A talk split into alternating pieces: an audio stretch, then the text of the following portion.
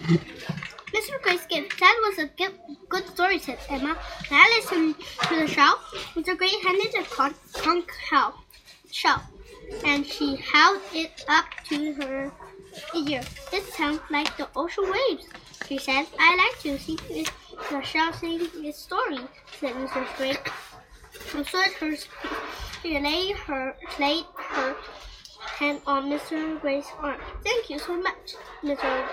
Gray. It was a beautiful story. I never forget it. I'm looking forward to meeting your wife someday when we are with Jesus. Mr. Gray placed the picture back on the table and nodded his head. It is a story I love to tell, he said.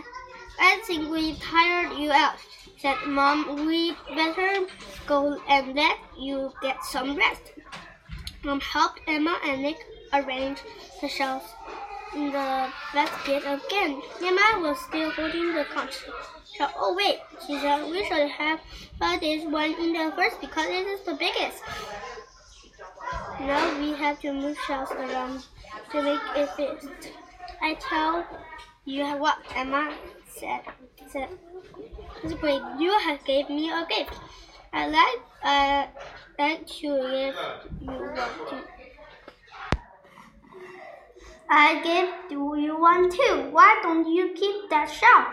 And you and your family. Emma looked at Mom and then back at Mr. Gray, but because this is your special shell, she said. You're right, Emma. It is special shell. It is shell with a story. That's why I like you to have it. Whenever anyone asks you where you got the shell, you can tell them my story. Mr. Gray glanced at Dick and smiled. It's a love story. You don't start to finish. It is the story of God talk to sinner, a sinner like me.